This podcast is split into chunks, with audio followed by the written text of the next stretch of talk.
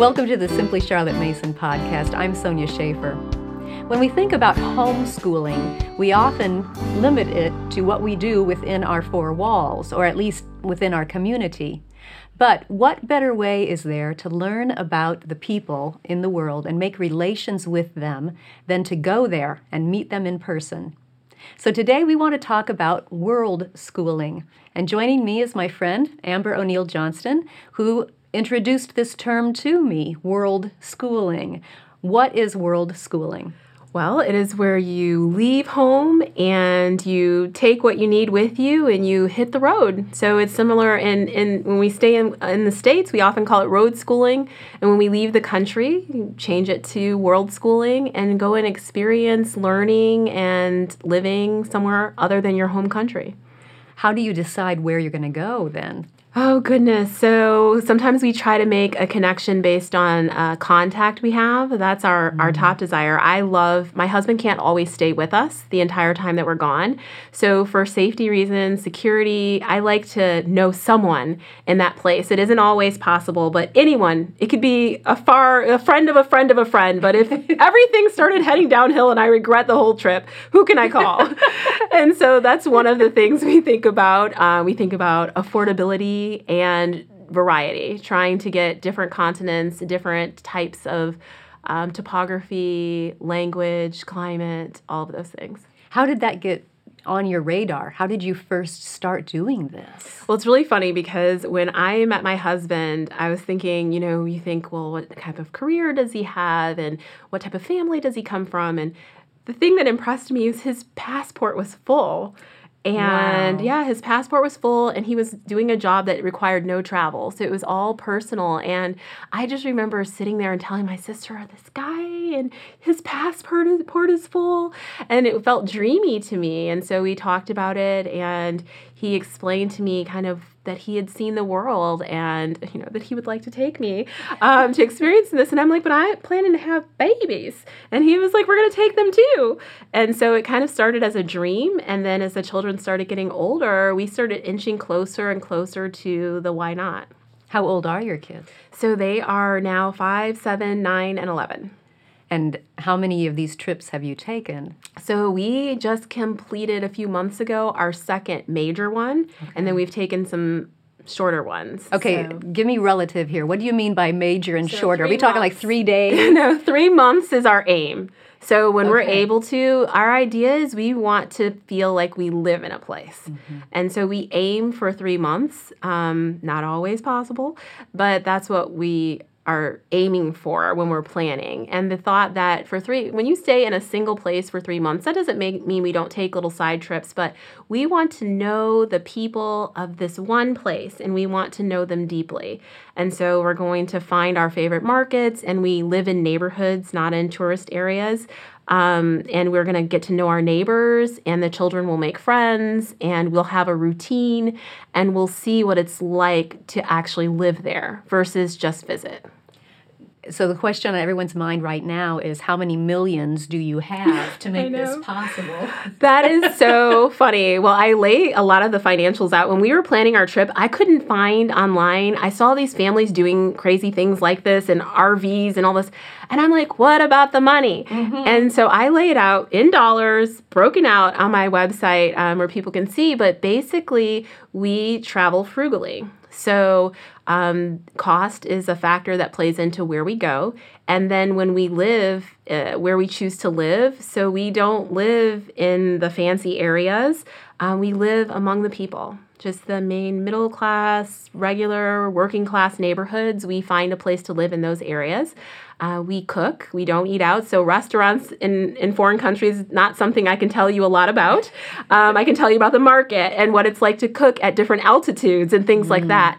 Um, and uh, we use some of our money that we would normally spend here so we're not paying for ballet we're not paying for piano and volleyball and girl scout patches and things that you think about that you do spend money on your children while you're here at home we use that money when we are living abroad and we stay within a budget. We bring cash and that's if it runs out, we'll just be at the We park every day. Yeah, that's how it works. So um, we don't we don't have a lot of money. We are single income family, um, but we also save a lot. And um, I sold a lot of things like before we left to get extra cash, and kind of the same way you would get money here for anything else you might want if your car breaks down and you have to get a new car or anything like that. We just prioritize the global Yes. travel and use the funds that way. Tax refunds, gifts from grandma.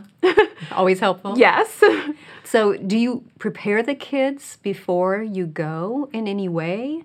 Or Yes. do you just say, hey, pack your suitcase, we're going, honey? No, so we spend over a year preparing for a trip. So we pace our trips, our big trips, about two years apart, and we spend an entire school year usually really trying to soak in um, what we can about things that we'll see, about the people. We try to talk about um, cultural norms there with the thought that we're entering someone else's home. And so we're not going to screw up our faces. We're not going to be shocked or turn up our noses at anything that we encounter, no matter how fantastical or strange it may be to us. So we do spend that time thinking about it, looking at pictures. Um, and also kind of figuring out what we might want to do with our time while we're there and what we're going to take away and also what we might leave behind what we could give what can we bring with us that someone there children there you may encounter what might they want um, that could help build bridges there and, and make friends. It reminds me so much of what Charlotte Mason talked about how the family is representing the nation to the other nations. that's right and and how you're an ambassador really when you're over there. So it sounds like you coach your children well to be good ambassadors. I do try, and some things I can't anticipate, right? Because we won't know until we get there. But we just do the best that we can so that we walk in as good ambassadors and humble hearts. And so we, we show up as as humble servants and take what we can, but we do prep for sure. then if you're there for 3 months, are you doing schoolwork as well as sightseeing or do you take all of your schoolwork with you? How does this balance out? Okay, so I immediately go and cut half of what we normally would do um, at home, and then I try to cut that in half. So my goal is to kind of bring it our normal lessons down to about 25% and take whatever we need. I try to get as much of it electronically as I can. So we bring a Kindle, we have an iPad, and a laptop. And um, beyond that, a lot of our lessons are still done. So we're not not doing school. We we usually take the three months that we've never been in the summer, I guess. We always are during three active school months. And so we are doing school, but our environment becomes a lot of our lessons. So our language is natural acquisition. Um, our art artist studies or picture studies are done at the art museum and we even if we need to keep going back to revisit that picture we just keep going back to the same place. Our music is there for the local local flavor local music. So as much of it as we can incorporate from where we are that's what we do um, including handicrafts. So, trying to find a craftsman or craftswoman from that area that can teach us something simple that we can replicate. So, really, we're bringing just a few things that probably we're bringing our math and some other things that are harder to come by. And then on the Kindle, we also have our novels and historical fiction and biographies because we are not reading in the second language yet fully. So sometimes it's hard to get English language literature overseas. So we do bring those as well. But other than that, we travel lightly. Books are heavy. Yes, they are. we, we do bring a bag for books, but books are heavy. And I, I've just learned from experience it's better not to plan very much from home because when you get there, there's so much to do. What kind of challenges have you encountered? Oh boy. Uh, so, language is one, and um, it has really helped us all to be much more sensitive to people in the United States where English is not their first language, and to be much ki- more kind and loving and patient because it is hard to communicate. Um, also, even if you think you've been studying a language like we had, you feel nervous when you're in the actual environment. A lot of interactions are very quick. People are waiting for you behind mm-hmm. you in line. You don't have time to think. And they don't always enunciate no, as well as the recording. Really, yes, yeah. they're speaking really quickly. Yeah. Um, also, there's slang language, there's mm. slang and regional differences that you might not have studied or you could not possibly have known. So, language can be difficult, uh, money.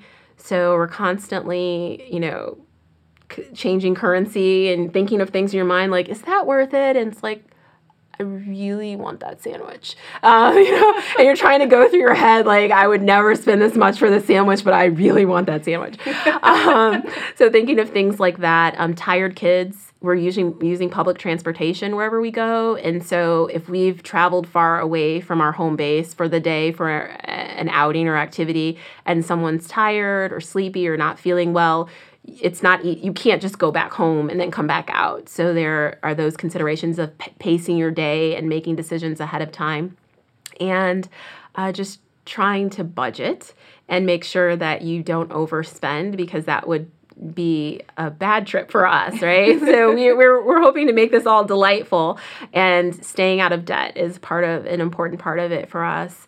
Um, and other than that, it would just be keeping in touch with people back home mm-hmm. when you have um, time zone differences and um, also just learning the culture. I mean, that's why you're there. You say you want to learn a new culture, right? But then sometimes learning a new culture is uncomfortable. That's true. It's hard. Mm-hmm. It's not easy. It's not always fun. And but that's what you signed up for. And so it's making it through those days that are not as fun or romantic sounding as they may have seemed up front. Yes. Yes. And then since you're some of your kids are pretty young, yes is there a way that you are able to document what you did to help them remember this? Because, you know, some places that I went to when I was five years old, sure. I don't remember much about it right now. Yeah. Of course, I didn't go to, you know, across the sea. Yeah. But maybe that would make a bigger impression. Yeah. But is there a way that you document these for your kids, or do you have them document it? So we have three things. Each child has a travel journal, and the younger kids who are not writing dictate, and I write, and they also draw pictures, and we take photographs that we actually print out. It's like old school, and they can glue or tape into their travel journals. The older kids write in their own, so that's one. I make photo books when we return that are very um, detailed in terms of where we've been and what we were doing and the name of that place and the historical significance. Because forget the kids, I can't even remember. You know, sometimes I'm like, we saw amazing things, and people are like, like what? I'm like, I don't know the name of them. they, they, were, were amazing. amazing. and so I write these things down for myself as well. And the third thing is the constant conversations. We talk about our trips when we return, they become a part of the fabric of our family. So we refer to things frequently, we talk about them, we bring things out that we brought back with us, and they're sitting around the house. Our Christmas tree decorations come from those places. So it's kind of, they never go away. They aren't things to forget about that we don't talk about for a long time, they're constant and also learning how my children connect with a place helps as well with them remembering. So I remember places, mm-hmm. things we saw. My children remember people, people they interacted with. Wow. And making that realization has helped me keep it alive, especially for the younger ones. So I may say, remember that cave we went to and its historical significance and blah, blah, blah. And the children will say, yes, remember the woman gave us the piece of fruit there and she let us have some water and use the bathroom without paying because mommy didn't have money and didn't know you had to pay for the bathroom. Um, so things like that. And I said, yes, that's where we were. So understanding how they process locations and cultures and and people and experiences. The relations that they form. Yes, the yeah. relations they form. Thank you yeah. for that. That's how they remember. That's what keeps it alive for them. And then also mm. we keep we try to keep in touch with the people uh-huh. whose hearts we were most entwined with while we were there. So those are some great benefits. Any other benefits you want to highlight that would encourage some viewers possibly who are saying, well, that sounds good, but I don't know if I want to put the time and effort into doing that. Yes. What other benefits would you like to mention to them just to encourage them? Oh, I think the two biggest ones are that the easiest way to fall in love with people is to live among them. Mm-hmm. And so we have an affection for the pla- the people of the places we've visited that isn't something that we read about in a book or someone told us to feel, but it's a human connection that can't help but um, take place when you're in close proximity, living out your lives together day by day. We tend to stand out in the places that we we visit, and um, that makes for interesting things. But when we're in a small town, the whole town knows that the Johnston family is there, and they they come out. There's one thing that people say, "Aren't you worried for security?" I said, "No one would kidnap us because everyone's watching uh, when we're around." you know, I'm making that as a joke, but everyone is watching us, mm-hmm, mm-hmm. and so um, it gives us an opportunity to just speak with so many people and for them to get to know us and us to get to know them. And the second you know thing is that it brings your school lessons to life. Mm. And I honestly underestimated this at first because we watch videos, we see um, photographs and we read about these things in great detail. Yes. But reading, watching a video, and seeing pictures of Machu Picchu and then being there, we couldn't even speak. And we had been studying this for a long time. We could not speak because of the awesomeness of what was around us. And so there is something much different about being able to show the children something that they've studied. And so we've kind of set it up as a as the birthday cake. You know, we we study something all year long and then let's go and see it and see the magnificence of it with our own eyes. So I think those are, you know, we talk about living lessons. Yes. Now, there's more than one way, and this is one way that my family has found to make a lesson come alive. I love that. You talked about that you've blogged about some of your experiences on your website. What website is that? It's heritagemom.com, and so you can search for World Schooling, and there are a lot of um, there's there are videos and and information and how we paid for it and all the things that people are usually wanting to know. I've put it in there in great detail. Great. Thanks so much for sharing with us, Amber. Thank you. Thanks for joining us for the Simply Charlotte Mason podcast. I'm looking forward to our Charlotte Mason Together retreat in July. There are still some spots left if you want to join me and other Charlotte Mason speakers for a wonderful time to rest, refresh, and refocus for your best homeschool year yet. Visit simplycm.com slash retreat to secure your spot.